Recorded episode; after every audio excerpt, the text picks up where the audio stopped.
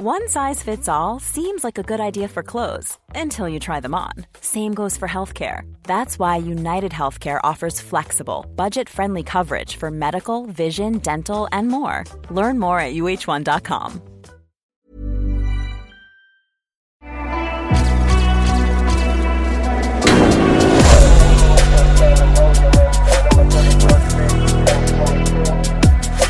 Soit Bien bonjour à toutes et à tous, bienvenue dans le podcast La Soir, la dernière ligne droite pour les 50 G's. N'hésitez pas à vous abonner, à liker vidéo, ça nous, ça nous aide énormément. Et puis là voilà, là on, on, se rapproche très sérieusement du paquet de cash.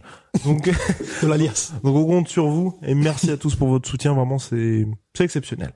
Et pour demain, petit teasing, demain 31 janvier à 15h, 16h, pardon.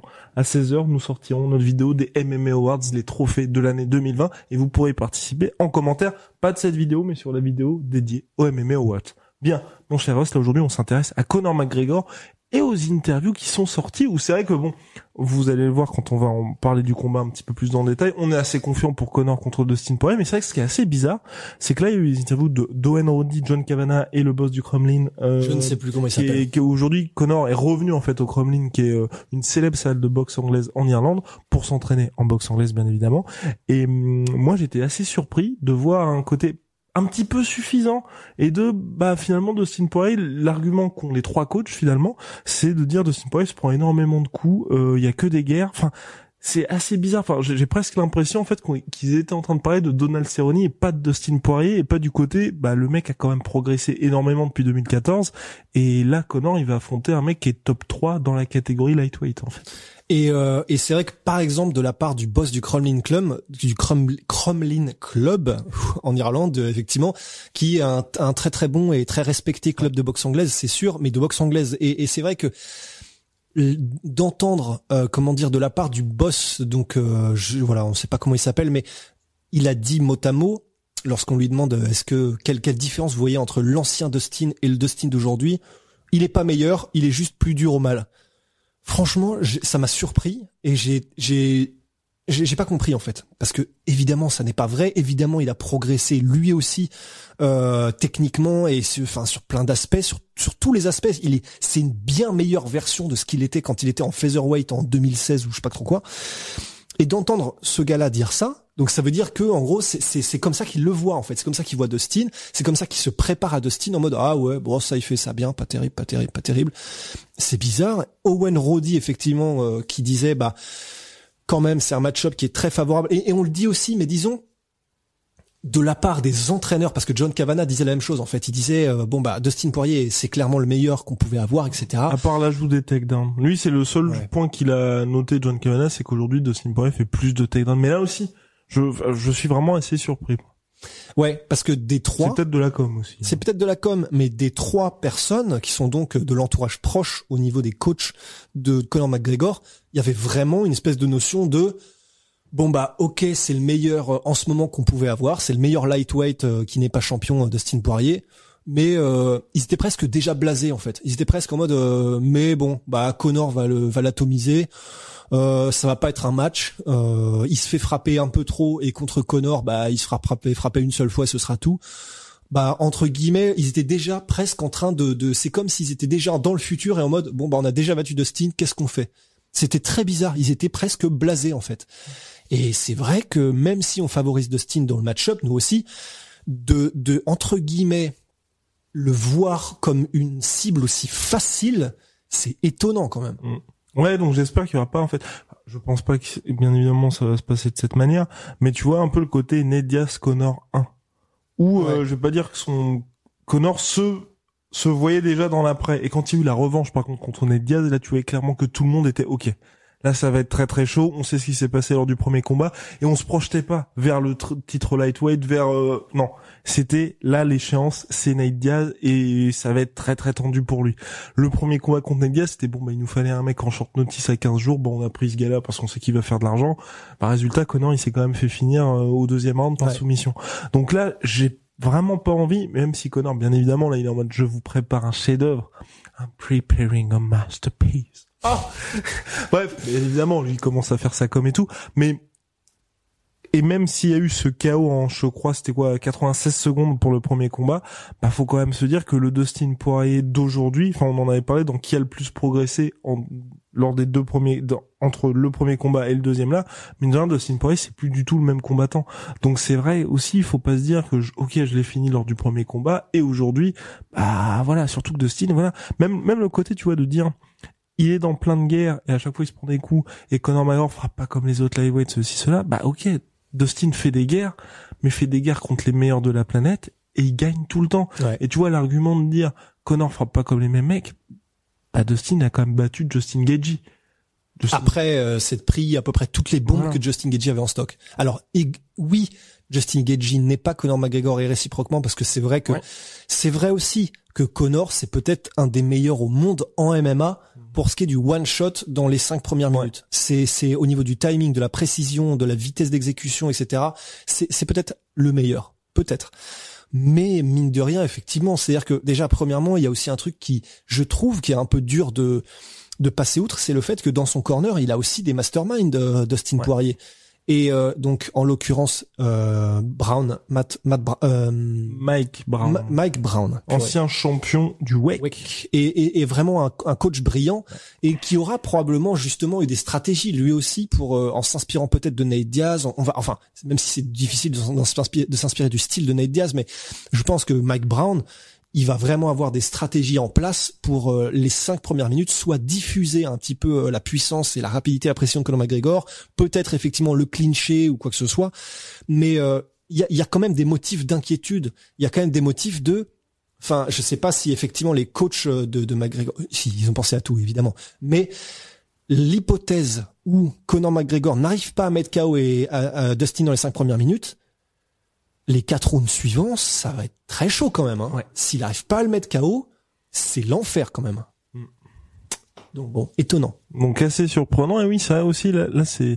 Après bon, au regard de ce que Conor McGregor nous a montré lors de son retour contre Bien sûr, c'est possible. Ils peuvent être extrêmement confiants, surtout pour le coup, la mine de rien, son physique, là, il a l'air vraiment, vraiment, vraiment d'être en place. Et c'est vrai que là aussi, ça peut traduire aussi de leur côté une confiance absolue en leur poulain dans le sens où, euh, tu vois, même la question qu'il y avait eu face à Ned Diaz lors de, la revanche, et même face à Rabib, de finalement tout le monde savait que Conor n'allait pas pouvoir les éteindre lors du premier round, et donc où en est le cardio, où en est la gestion du combat en cinq rounds, là on n'en parle pas du tout. Aussi bien du côté de Conor McGregor que du côté de ses coachs, là c'est vraiment pour tout le monde ça va être plié en un round. Donc après si ça se trouve là le 23 janvier, il va terminer. Il va mettre KO. De toute façon, ce qu'il a dit, il a dit non seulement je vais le mettre KO, mais je vais le faire d'une manière encore plus impressionnante que la première fois. Ouais. Mais ouais, donc et c'est largement possible. Mais c'est vrai que le fait que ces coachs n'évoquent même pas la possibilité de bon, on pense qu'il va le mettre KO très vite, mais il est aussi prêt pour les cinq rounds. Je l'ai pas entendu, j'ai pas, je, je crois pas qu'il l'ait dit aucun des trois.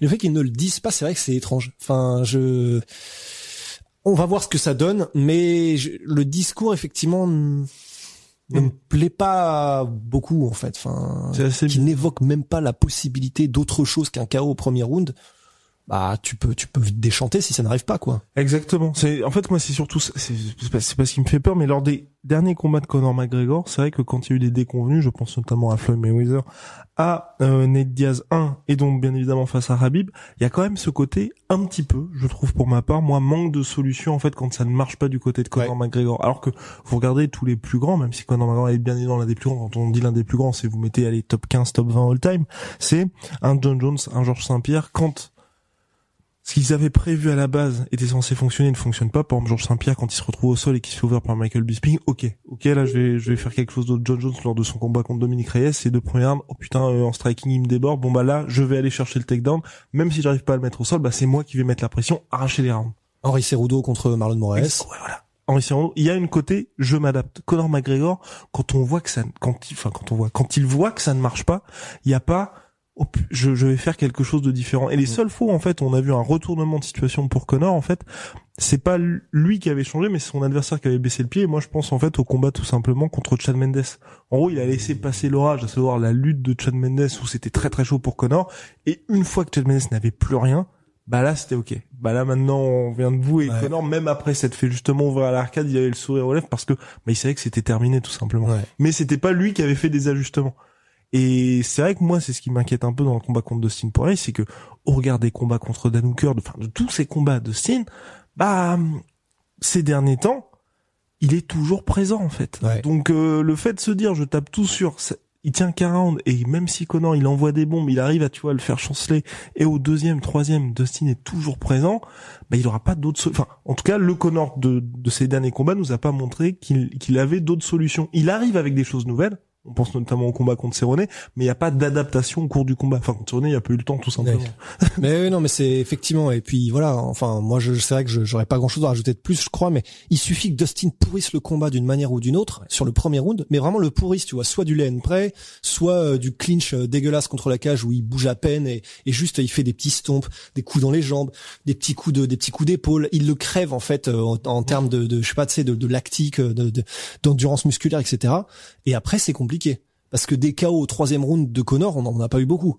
Donc, euh, on va voir. Mais c'est voilà, c'est très étonnant de voir une telle sous-estimation de la part des coachs. Mmh. Et surtout pour le coup, le, on fait presque le podcast avant le podcast, mais pour Dustin Poirier, il sait vraiment ce qu'il a à faire. C'est là aussi où, est toute la différence, c'est que on regarde des enjeux pour ce combat-là, parce que vraiment celui qui gagne aura une autoroute vers la ceinture. Et Dustin Poirier, bah, je pense qu'il a quand même à cœur de prendre sa revanche sur Conor McGregor, bah ouais, il sait vraiment ce qu'il a à faire et il sait, c'est pas comme il y a énorme, enfin pour Conor McGregor c'est ça, enfin si vous arrivez à survivre les cinq minutes du premier round, je vais pas dire que le plus dur est fait, mais ça sent quand même assez bon. Là, euh, bah Dustin c'est simple, voilà, je, il y a cinq minutes en enfer et il faut que je m'en sorte dans de ces cinq minutes. Ouais, bah ouais non c'est ça. We'll see. Yeah, we'll see. we will see. Donc bref, réponse euh, le 23 janvier à l'UFC 257 sur la Fight Island. Dustin Poirier contre Conor McGregor. Bien évidemment, vous allez avoir plein de contenu là-dessus. Et puis, euh, et puis voilà. Mon cher Rust, c'était tout pour euh, pour cet épisode de l'avant-dernier, l'avant-dernier de l'année. Ouais, de cette année 2020 qui aura été exceptionnel. Exceptionnel. Attends très vite. Yes. Big shout out à My Sweet Protein. Moins 20% supplémentaire sur les soldes jusqu'à moins 60% de tout My Protein avec le code la sueur. Moins 10% sur tout Venom avec le code la sueur. Moins 10% sur tout Venom avec le code la sueur. Oh, Superman. Superman. Et voilà. À très très vite. Ouais. Allez.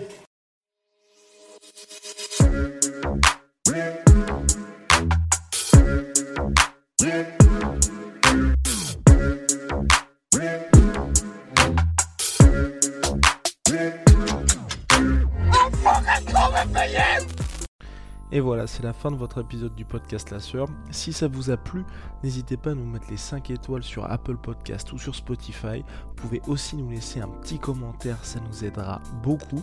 Et si vous voulez aller plus loin avec nous, vous tapez La Sueur sur toutes les plateformes ou sur les réseaux sociaux, vous nous trouverez. Et là, vous nous écoutez très certainement en audio. On est aussi en vidéo sur YouTube, mais également sur Snapchat. Là encore, vous tapez la et on sera là. Merci de votre fidélité et à très vite pour de nouvelles aventures.